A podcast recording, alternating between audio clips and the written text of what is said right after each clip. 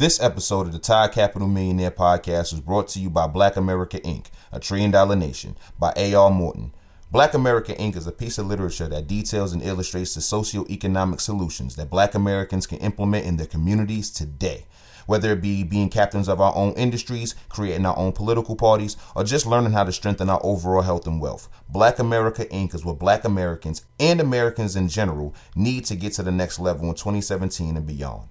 For too many years, we have been talking about the problems and not the solutions. For too many years, we have been pointing fingers at each other without talking about the solutions. This is why Black America Inc. is important. If you're ready to build yourself up and rebuild your community, head on over to Amazon.com and order your copy of Black America Inc., a trillion dollar nation. My name is Andre C. Hatchett, aka Mr. Own or Be Owned, and I'm encouraging everybody listening to this podcast to pick up my new book, Own or Be Owned The Black Man's Guide to Wealth Creation in America, on Amazon.com. If you're a black man, eh, if you need guidance, inspiration, a path, a path to follow to build wealth in this country, pick it up. Own or Be Owned The Black Man's Guide to Wealth Creation in America. This is the Todd Capital Millionaire Podcast, episode 31. Uh, my name is Charles Oglesby, also known as Todd Millionaire. I'm the founder and the director of the Todd Capital Investment Club that now has 152 members. I'm also the founder of Todd Acquisitions at Todd Ventures, which is our crowdfunding venture capital firm. Thank you all for joining and tuning into this podcast. Um, the purpose of this podcast is to share the stories of successful African American investors and business owners so that people can see that business and investing are the true keys to financial success and generational wealth. With us, we have Miss Erica Williams. Um, I was actually on her show maybe about a month or so ago. And um, what's really cool is when you do these interviews, you end up creating a bond with these people. And so you follow their works, they follow your works. And I've learned so much about her that I felt that I needed to have her on this show so that she can tell stories. She can kind of share with you all the great things that she's doing and so that I can also learn more that she's doing because a lot of this is a learning process for me as well. So, with that, I would like to welcome Miss Erica Williams to this show. Hello, Mr. Charles, Mr. Todd Millionaire. Yes, yes. How you guys doing?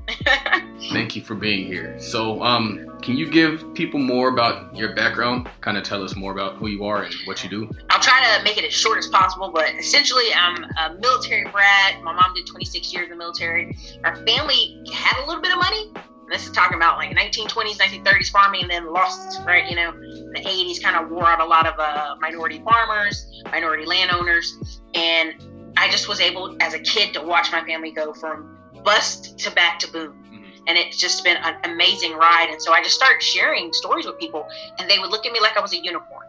so, or even when I was in college, I talked to people and they'd be like, so I end up start sharing it, and I started calling it the classy climb because mm-hmm. you know a lot of people think to struggle or to work really hard is, is beneath them or grungy or dirty, and I was like, no, you could totally be classy about your climb. Mm. So that's how that kind of came about, and the blog came about afterwards. Very cool. Very cool. I mean, I'd gotten the notification that you wanted to talk to me. Then I saw what you were doing, and it's it's so cool. And I didn't know that your following was so huge.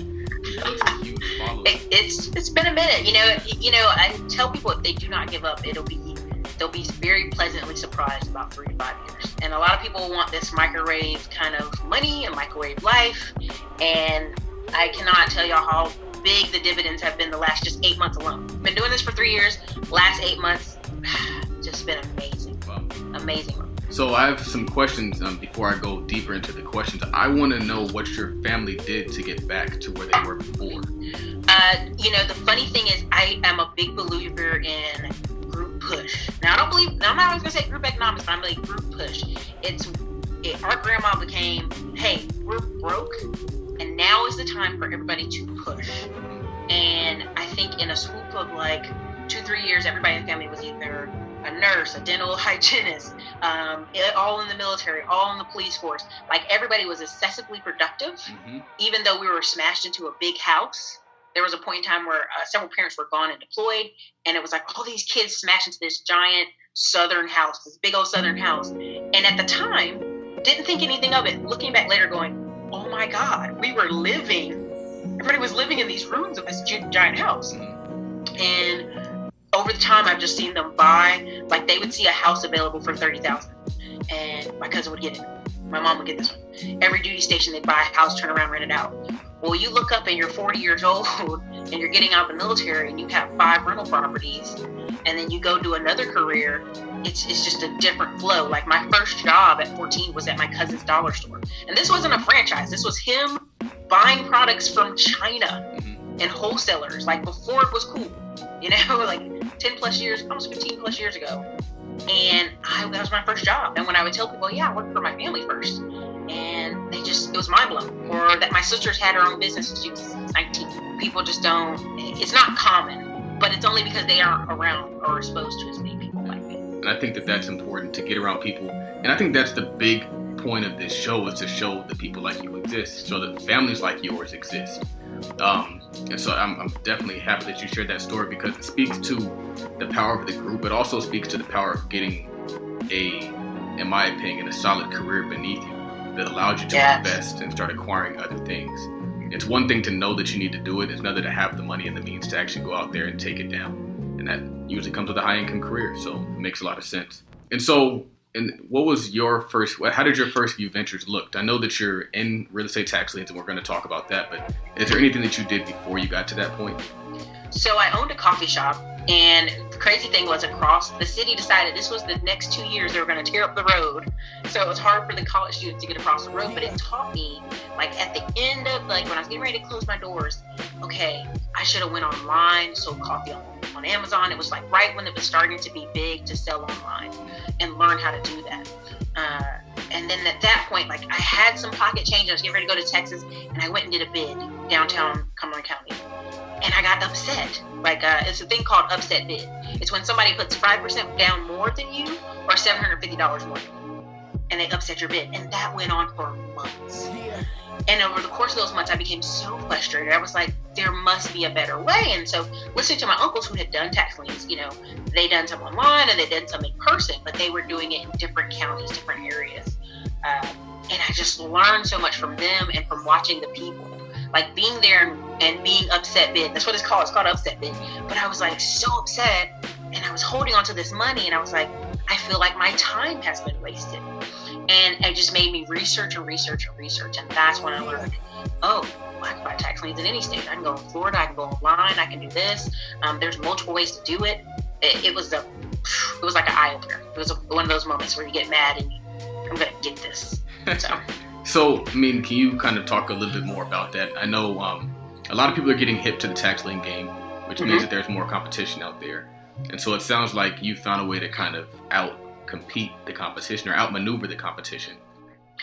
So I believe that within the economy, like even though I think we're going to recession pretty soon, maybe like two years, maybe in the two years. I'm, I'm just I'm coast on it. I'm just saying. Um, I think you have to be diverse. You have to invest in different markets. You can't just go, I'm going to build up everything in my own backyard. Well, what if something happens? And I think I've learned more of that because I'm in a military town. I'm mm-hmm. from, you know, we bounced to different military towns, and the economy depended on the military. And lucky for us, we're in Fort Bragg where they built up two colleges. So we didn't depend on the military, but still you're depending on college students. So there's this flow. And so I decided from that point on, I would invest in different backyards. So then I went to Charleston, South Carolina. Why? Because I love Charleston. And when I learned about Charleston, South Carolina, they have a 95 to 98% redemption rate. And so I bought a tax lien. I'm like, I spent a thousand dollars, you know, and within three months, the person paid their their tax lien off. And I was like, wow, that was quick. That was crazy. That was quick. It was only three percent, but I was like, I did it. I actually did it. You know, I purchased a tax lien, so it wasn't this grand slam huge deal, but it was it was a nice house in Summer, almost near Summerville, and I spent a thousand dollars.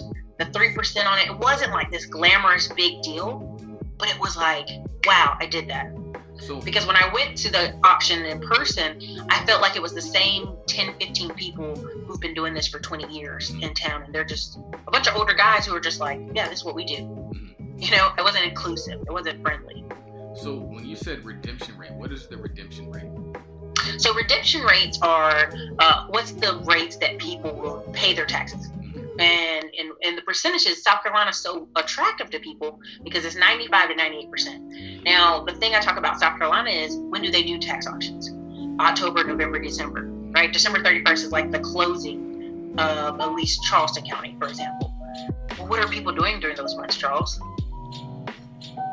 October, November, December. They're focused on the holidays. They're traveling. That's right. They're traveling, they're shopping, they're getting Christmas for their kids, and then they don't pay their tax bill. Yeah. so, so you know, we purchase their tax bill, and what happens in February, March? They get the money to or they get their Tax, yeah, they get their tax refund, and so a lot of these people are living this life in bonuses. They like their house, they want to keep their house. Their taxes aren't unbearable. Um, they just aren't, to me, in my mind, budgeting appropriately. So they're paying you anywhere from three to six percent. You know, usually if they're paying in the three to six months back. Um, but it's just so crazy to me because I was like, this is like a, this is just people making money off people, not in a negative way, but because people refuse to budget. Well, I thought that the point of the tax lien sale was to acquire the property, but you're saying that it's actually to make. There's two strategies. Two strategies. And so the first strategy would to kind of get a return on whatever you're putting up to buy That's right. taxes, right? hmm So, so nine times out of ten, like when I invest in Florida, I pick duplexes, I pick restaurants, I pick um, high-end buildings. Now, I may pay more. Like sometimes I end up paying two and three grand and four grand. Uh, even though Florida is cheap and you can go as low as four hundred dollars, but those are people who are going to pay. Yeah. Like they don't care that it's eighteen percent. They're they're going to keep their duplex. They're going to keep their property. Uh, so those people are going to pay, and that's been my strategy. Now, the number two strategy that people love is getting the property. Mhm. Now, what I what I've noticed is some of the older guys they would focus on getting land. Now, why would they fix, focusing on land lots?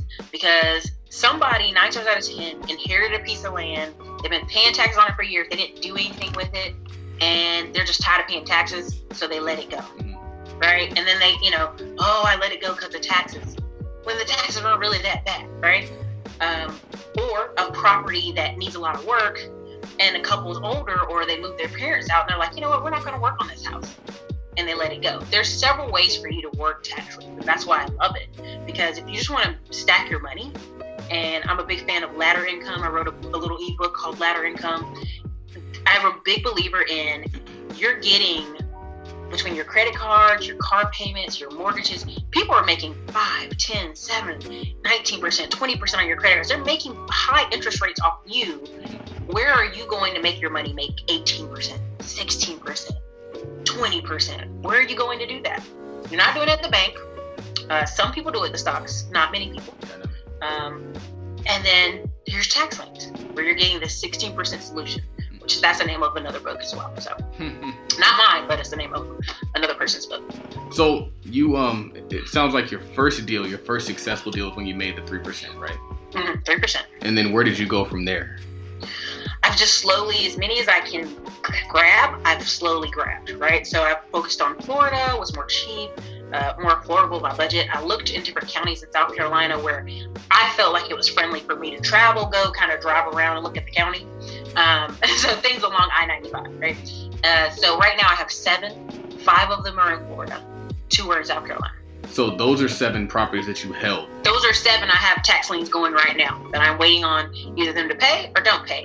The thing I like about Florida, uh, in Orange County in particular, if let's say it goes all the way to the end of the year and they don't pay, Mhm. and at the end of the year they do an auction call, I don't get any favoritism in the auction. But if someone buys that property and it's not me at the auction, I still get paid. I get my money and my 18% because that is a part of the auction. Them buying that buying that property at the auction, they it is included in that tax lien. Wow. So uh, either way, you get paid. That's why I like that that concept in Florida. Now South Carolina, uh, one of my clients right now, we're going to see if he gets it. He has a church in five acres. That I mean, their time is going to run out by December if they don't pay. So imagine getting a church in five acres because South Carolina, at the end of the year, in three months, you get the deed Mhm. like that. Wow.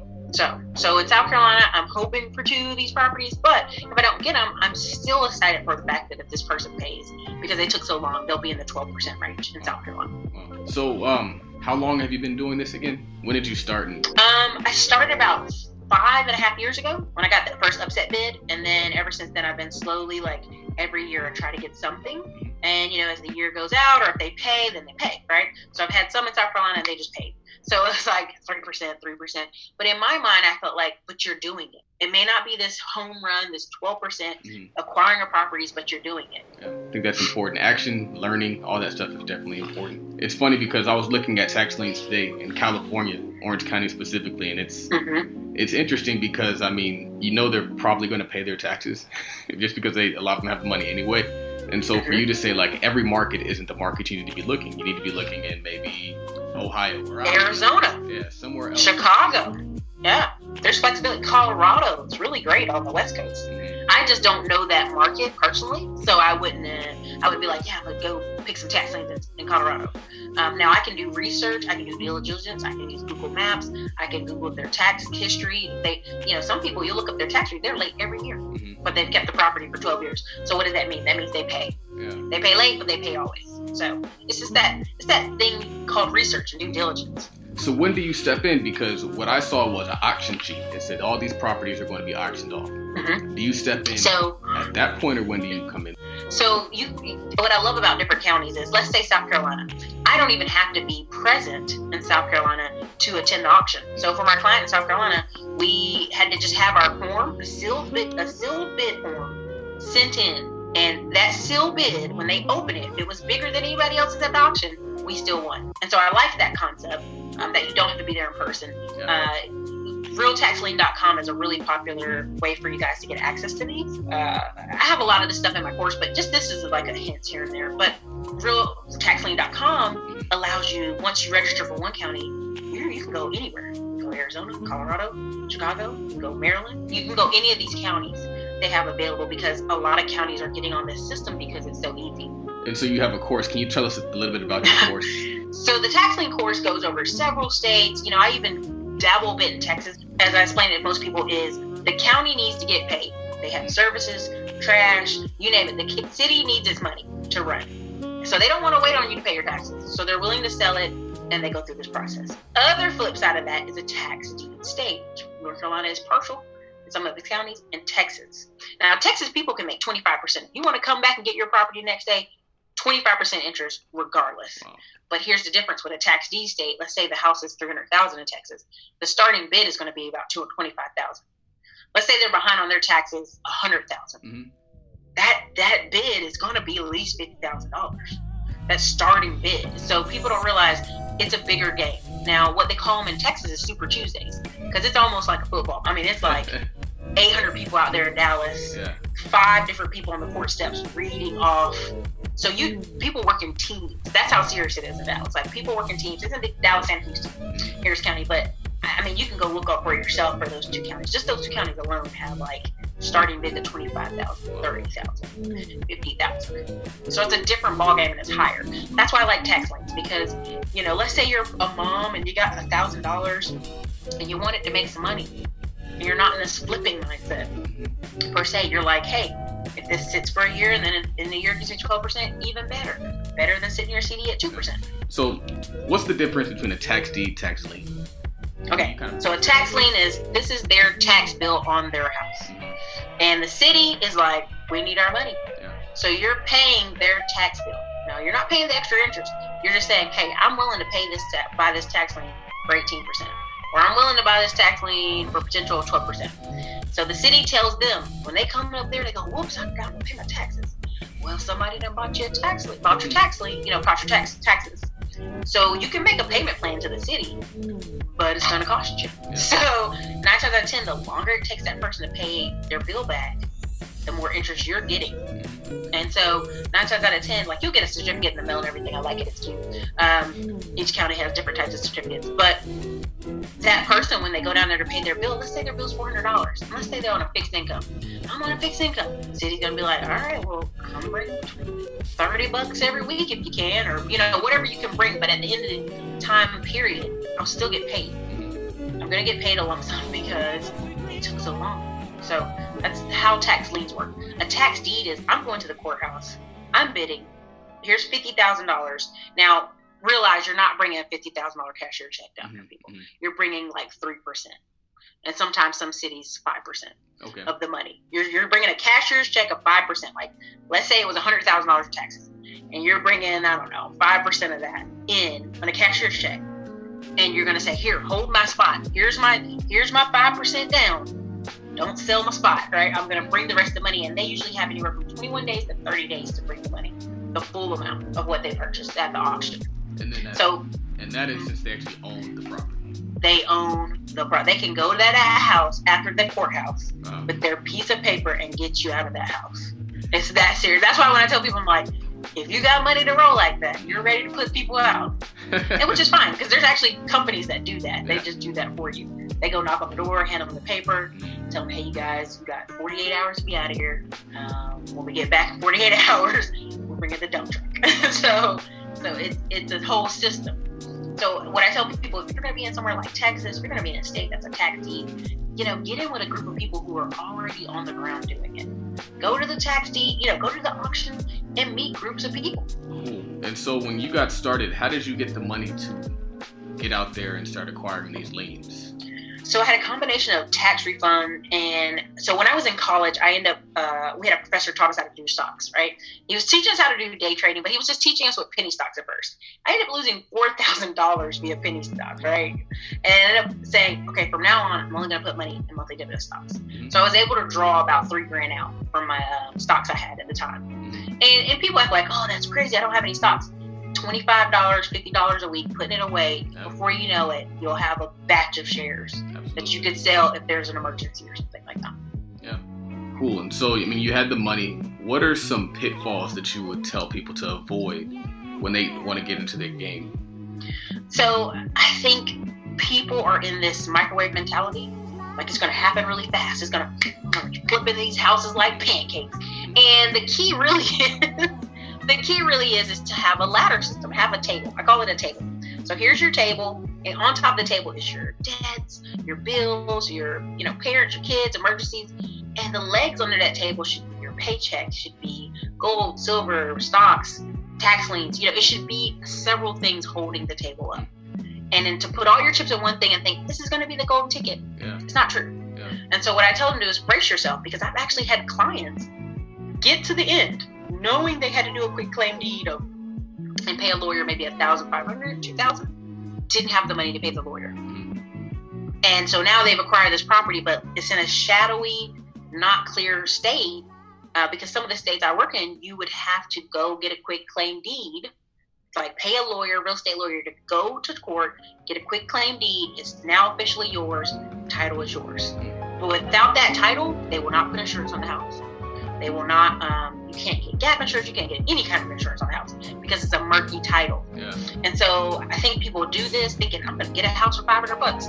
There's more to it. You know, you got to do a little bit on the back end to close the deal when you actually do get that property. Are there any other things you'd want to pull out and kind of warn people about?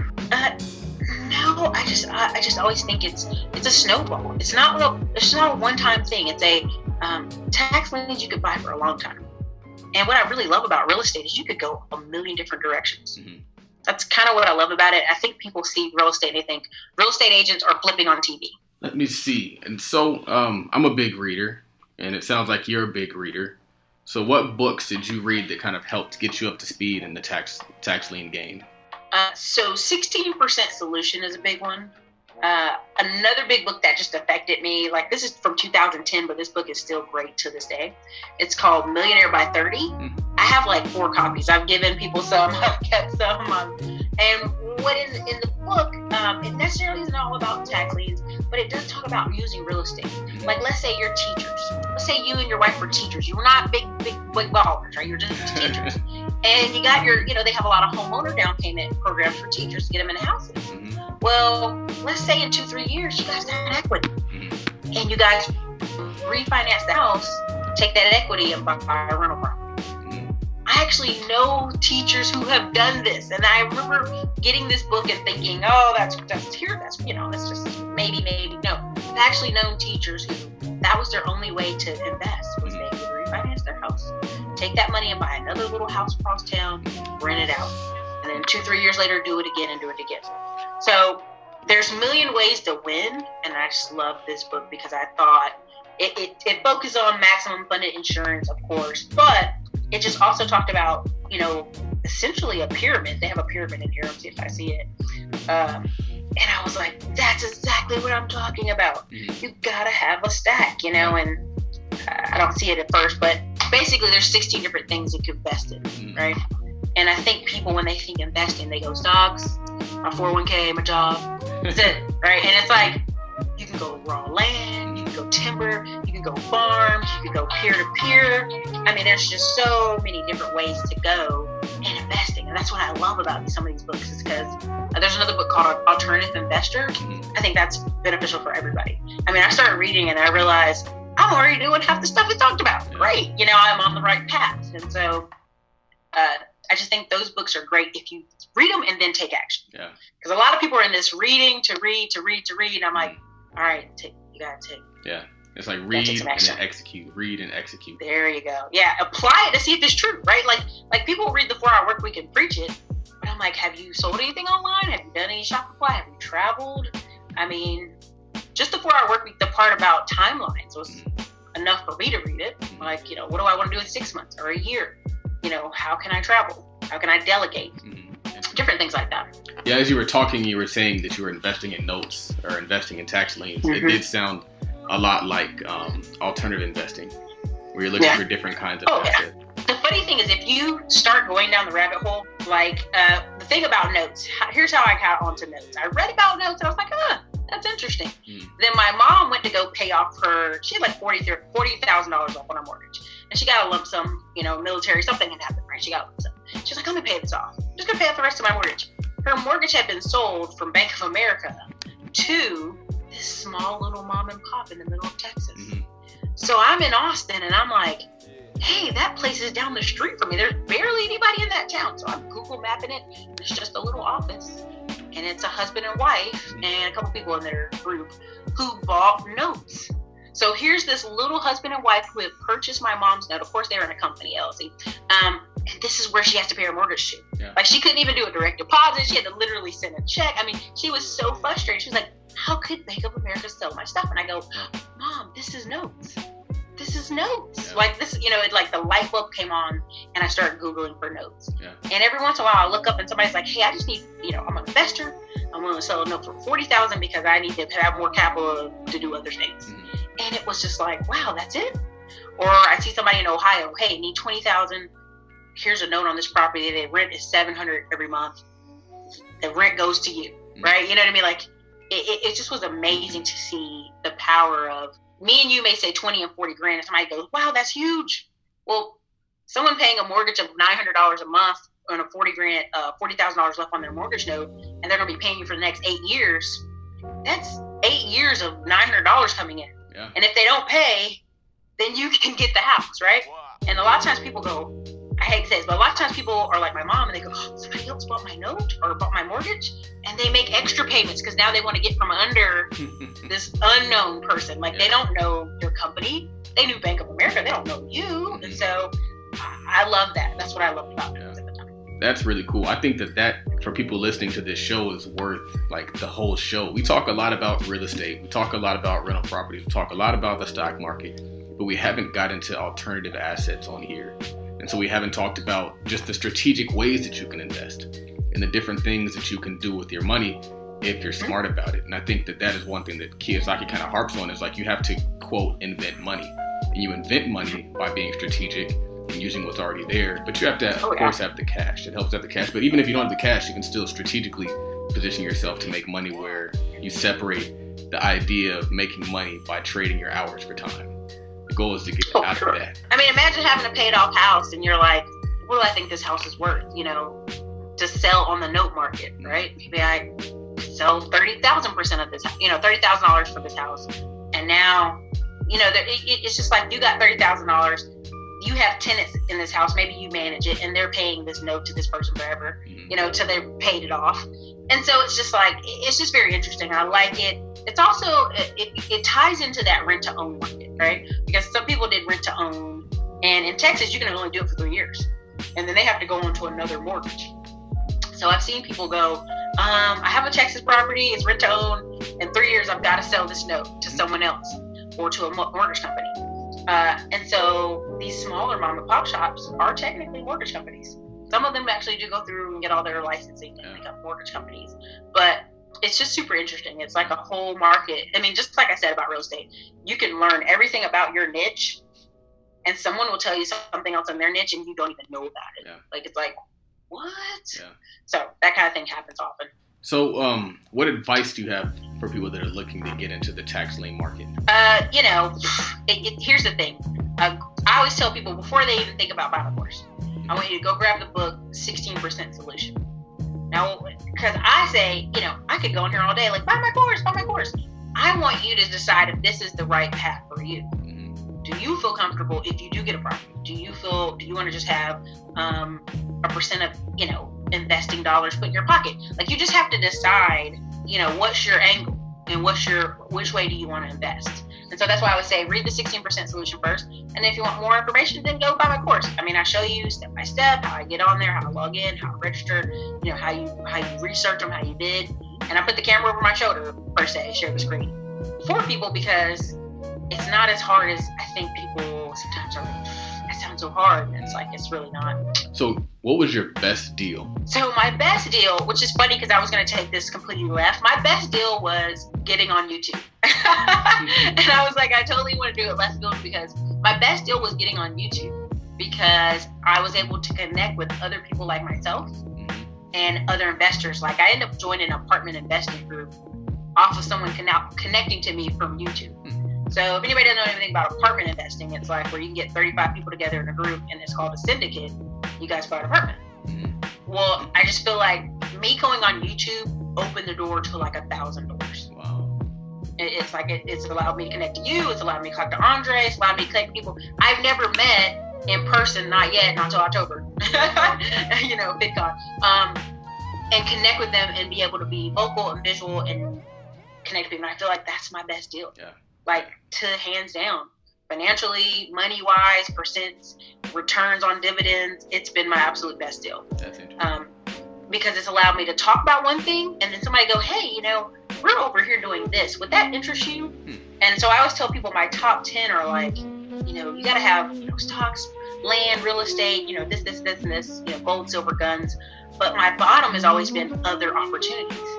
Because when you start having money rolling, and it's not because you're just rolling over in dough, but when you start telling your money where to go, you you all of a sudden have extra money. Nine times out of ten people they go to work oh you know we're going to go to lunch. They have it planned where they go to lunch then they spend more than they want. Oh i have a plan for dinner so then they spend more than they want at dinner. Like your money uh, grant cardone says your money gets bored. Mhm. money never sleeps but it does get bored right? So so i always tell people if you tell your money where to go gosh you know you'll look up and it'll be like phew. Um, I always talk about like I pick a couple stocks that I like, like hand pick five that I'm really interested in. Like right now, I'm on a Texas kick, and I've got a Texas timber company and a Texas oil and a Texas real estate, like, and I just like them, right? And so every week, you know, I just put an extra 25, 50 bucks away. Mhm. Now I don't need to, but I want to because I'll look up six months from now and go, wow. I have this many shares of this company. I have 300 shares of this other company. How did that happen? Mhm. and it's from consistent dripping. It's like you you just have to have a little bit of a open eye for a little bit of extra opportunities, and that's that's just one of my things I tell people. I like that a lot. That's very cool. So, um, you consider what you do as far as liens paper investing. I do. I, I call it paper investing. This, in my mind, there is this hard assets and paper assets. So I ended up buying. I wanted to give my nephew twenty dollars, and I was like, no, he's gonna go buy a video game. So I bought him a silver bar, and they're very thin. It's an ounce, twenty dollars, and and it was like ding ding, I'm gonna buy silver. And so it was like week after week, I'd buy a little bit of silver, and it would come in the mail, and I'd give it to him, and he's like, what am I doing with these? I can't, ca- I can't sell these. I can't use these as cash. And I'm like, but they are money. Put them in your drawer, right? You know. And so uh, it different things like that. I consider those hard. I consider gold. I consider guns. Even though people are like guns, you know, guns have amazing resale value. Uh, raw land, to me, things that you can touch are hard assets. hmm In real estate, the reason people have uh, fear of it is because it's a hard asset and they have to be responsible. Paper assets, to me, sometimes you can blame others. Well, I bought some gold ETFs and it went down. Yeah. I bought some stocks and it went down. I bought a, I had a 401k. I had my Edward Jones advisor, or I had all this money in my bank, or I had, a, you know, it, there's there's ways that paper is great, Mhm. And there's ways that hard assets are just money. You know, they're just money. That's cool. I think the biggest thing that I'm taking from this interview is, and I'm not sure if we talked about this here or if we talked about it in the pre-discussion, but it's like mm-hmm. you read and you take action, even if it's on a small scale, even if small. you're just dripping, even if it's just that ten thousand dollar house in Detroit, you own it. Even if it's whatever, it's like you have to start taking steps. And then, as we discussed before, it's like in three to five years, you'll be pleasantly surprised. So it's ah. like we're over here looking to hit that first deal home run. You're in there, it's cash flowing, you're retired. And I think that idea keeps people from doing anything. And so what they do is they go to Old Faithful, which is clocking in nine to five. You know, you work that day, you're getting paid for that day. You work that week, you're getting paid for that week. And I think that the idea of deferred and delayed gratification keeps a lot of people within that rat race because it's just comfortable. Oh, and I think not tracking. I think that's the biggest problem Americans have is not tracking. You'll, I'll get on the phone. Um, I did over 500 phone calls since December, and I've been telling people this. I've done over 500 phone calls, and nine times out of ten, 99% of the time, they are not tracking. I will literally tell them, I want you to go do this, go grab a piece of paper, tell me all your debts right now. Right now, I'm on the phone with you. Like, if Charles, if you're on the phone, I'm like, Charles, tell me all your debts, 100% right now. Can you? I don't know. I have like 14 credit cards, or I have a mortgage, and, I, and I'm like, you don't know. Well, guess what? You will not know. And if this is what you continue doing for the next five years, it'll be worse. Yeah. And so I think that's the number one thing is tracking. And so um, I remember looking up and someone said, "Oh, you know, my net worth, oh, it's never going to have anything." And then I stopped and I said, "Listen, honey, you bought a car, you're a teacher, and you bought a house. If you keep paying on just the car and the house, just the car and the house, your net worth in five and ten years will be greater than half the people that are out here talking about all this net worth stuff. And that's just being really honest because people love saying, "Oh, they ain't got no net worth, they ain't got no money." But that's the thing; they're looking at it from today, hmm. and people don't track. And so for myself, when I'm putting, when I tell people about Mint and Acorns app and all this stuff, I had a client. They're both high income earners. They're both making eight thousand ish a month after taxes, and they were like, "We can't even save a hundred bucks." Mm-hmm. And I go, what? You guys are almost making 16 grand together. What happens when she has this baby and goes home? You guys are going to be broke.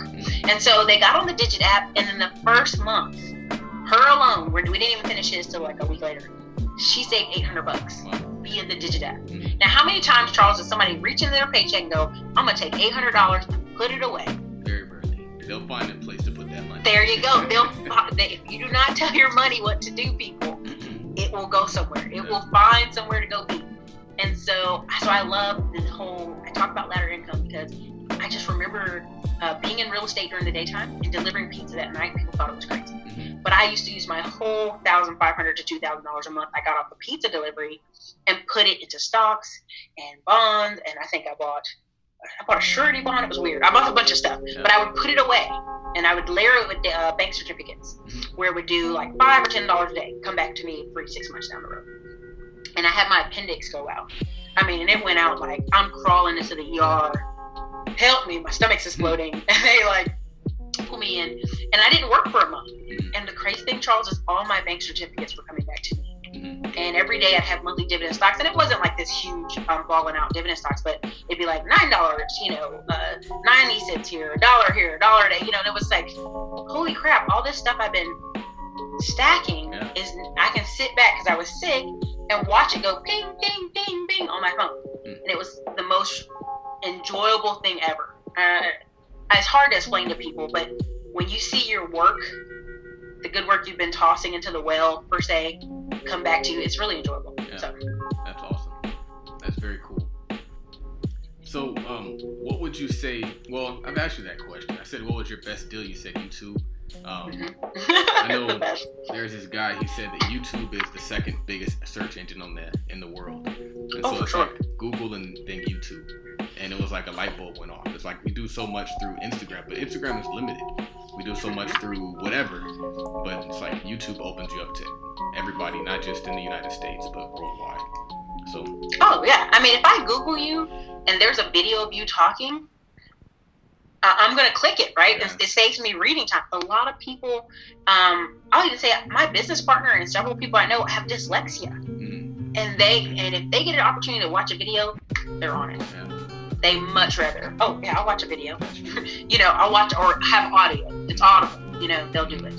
Nice. So it doesn't have to be uh, YouTube. It can be like an audible Yeah. book or whatever. They love that.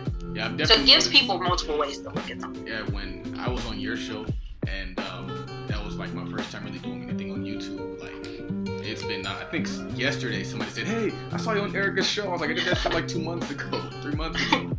But that was really cool. I think it's, it's, it shows that what you're saying is true and it works. It's a lead magnet, and um, there's a guy called Elliott Hulse, and, and this is he's a fitness person, but it's he did a show for five years. I mean, every day, like like he answered questions, people would send him credit, he would answer them, and something about that five year mark, he ended up making like a million dollars the next month. I mean, it was it was crazy. It was, people were like, whoa. Yeah. Now, people are always wanting to do something fast. They want to see fast results. They want to see fast turnaround, and that's just not how business is made, right? Because when it's when it's fast, if you're making all your mistakes in that first month, it can take you out. Yeah. In business, it, it'll, you'll be done, right? And so what's crazy is like I have this small channel that's not even huge, but I'll have ten clients at five thousand dollars Mhm. or 10 clients at $3,000. And as you add that up, you go, oh, my small channel is making several thousand dollars a month. And it, it's really the power of, it's like an ongoing lead magnet. 24 7, I'll wake up and there's comments in the Google Plus. Like, boop, boop, somebody, somebody watched it, somebody commented.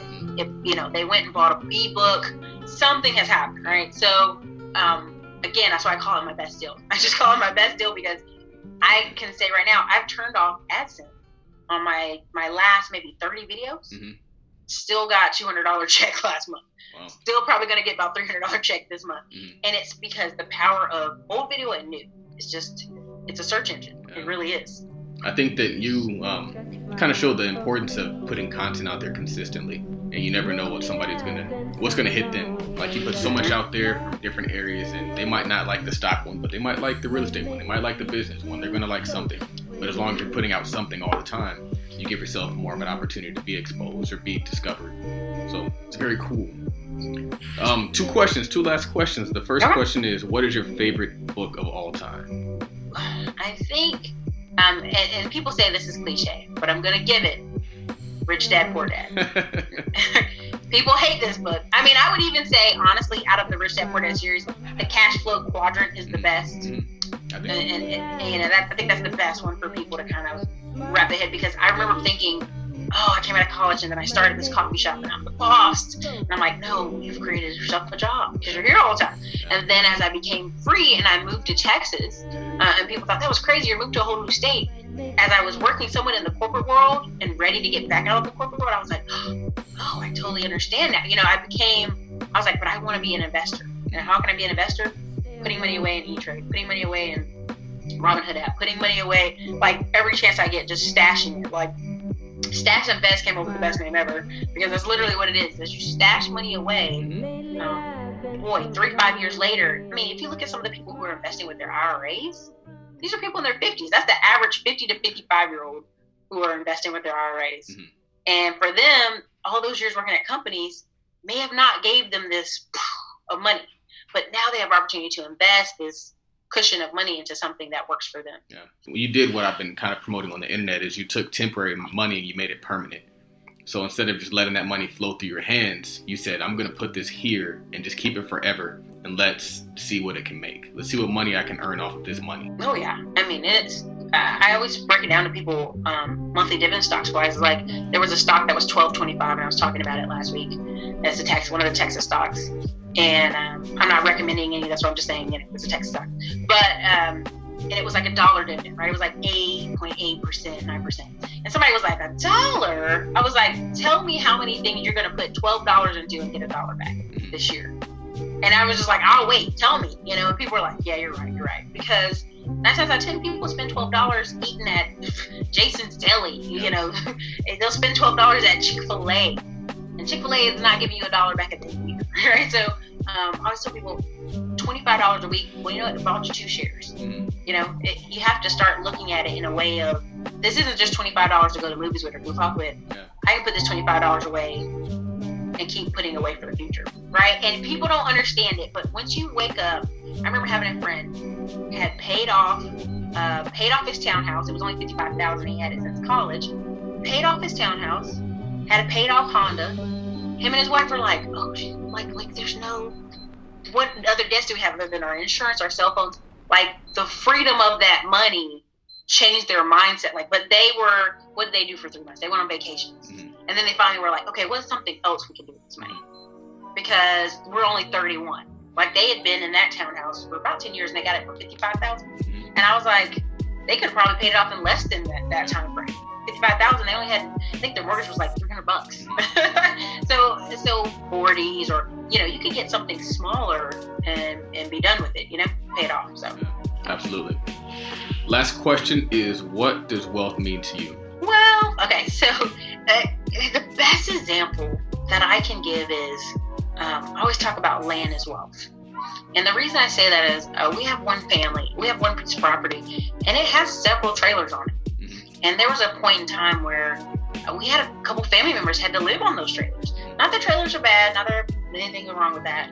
But I remember thinking, what would they do if we didn't have this land and we didn't have these trailers? Because the thing about trailers in North Carolina and many states, if you own the land, they come bring the trailer out for free mm-hmm. and hook it up and everything, which is several thousands of dollars um, if you don't own the land. And so, uh, to me, wealth is having opportunity and time. And, and I'll give another example. Better example is I remember working all these jobs and I was putting money away, and I'm like, I'm putting money away. And I missed a friend's birthday, and I was late to a friend's uh, bridal shower party. And at the time, I didn't think anything. I'm like, I'm tired. I'm working all these jobs. You should be, you should be understanding. And I remember looking on her face and being like, "But you're my friend that I was waiting on." Right? Mm-hmm. This is my very special moment and you're missing it. So, in that moment, when I start to turn the corner and go, you know what, I'm not going to work all these hours, I'm not going to beat my body up. I'm, I'm literally going to work this many hours. I'm going to create systems that work for me and I'm going to be there for people. And that's what wealth is. I meet so many parents um, and so many moms. This is the part that kind of upsets me is I have to go back to work. Our family can't afford it. And I go, I'd much rather you sell the minivan and keep a used car so you can have that time because you'll never get a three year old kid back. You'll never get a two year old kid back. You never get a one year. Old, you never get a little baby back. You'll never get that back. You can always go back and work in your 40s, 50s. It may not be as shiny, as great as your career was right now, but you can always go do that. You can never get that time back, mm-hmm. and that's just one of my biggest things. Is wealth is time. Very cool. Cool. So where can they find you on YouTube? Where can they find out about your course? And where can they just find you in other places that you're accessible? Man, I have the one of the most universal names ever. It's Erica S. Williams. There's probably a bajillion Erica Williams as I get emails from people all the time. Cracks me. Erica S. Williams on YouTube. Uh, Erica's Classy Climb on uh, Instagram. Um, ClassySCL.com is cl- it's the blog that goes with it. Uh, the Tax Lien course you know, always check, you know, check on the website. I always have it up there, but it's Big Real Estate Life is a website I have. And so hmm. the key here is uh, under every video I put up on YouTube, I put several links. They can buy books, they can buy courses, they can get all the information they want under each video under YouTube. Very cool. So thank you um, for joining us. If there's any parting words you have for the guests, would you, would you want to share those with them? Ladder it, man. Like, man, you know, listen, $25 a week. I think people laugh when I say this but $25 a week can change your life. It's $100 a month. And at the end of the year, it's 1,200. Why is $1,200 a big deal? Uh, the average American, over 76% of Americans, do not have $1,000. They actually don't even have $400 cash in an emergency. And we all know that. We can see that when we see cars driving around with broken windows, busted tail lights. I've seen uh, BMWs with bended up trunks, and I'm like, what is happening? People are there's an article called people are broker than you think. And it, it just blew my mind you know i just realized um, a lot of people make under 50000 a year. There's a lot of couples together making less than 50000 a year. So if you're smart enough and you got the time to put $25 away a week you will be ahead of 76% of americans. So. I like it i like it. All right everybody so this has been another episode of the millionaire podcast. If you would like to uh, join or become affiliated with any of our clubs or organization, please and uh, send an email to us at info at capitaltodd.com. The website is capitaltodd.com. Great things are happening. We're shifting the culture. And um, yeah, thank you all for tuning in.